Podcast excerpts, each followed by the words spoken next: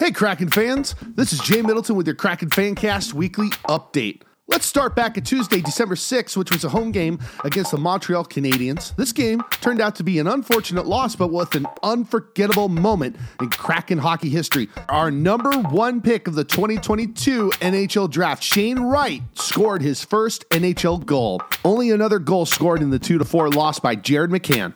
Friday, December 9th, the Kraken started a four game road trip in Washington, D.C. to face the Capitals in a tough 1 4 loss, with Adam Larsson scoring the only lone goal for the Kraken. But then Sunday, the 11th, the team flew down to Miami to take on the Panthers and won 5 2. Goals scored by Matty Beniers, Andre Burakovsky, Jordan Eberle, Daniel Sprong, and Yanni Gourde. The Kraken will continue Tuesday, the 13th, to face Tampa Bay and Thursday, the 15th, to face Carolina, then returning home to play Winnipeg on Sunday the 18th. In other news and transactions, defenseman Jamie Oleksiak was suspended for three games for an illegal check to the head during the Washington Capitals game, and Shane Wright was loaned to Team Canada for the World Junior Hockey Championship. Karson Kuhlman was placed on waivers today, but then the team picked up former Nashville Predator Eeli Tolvanen off of waivers today.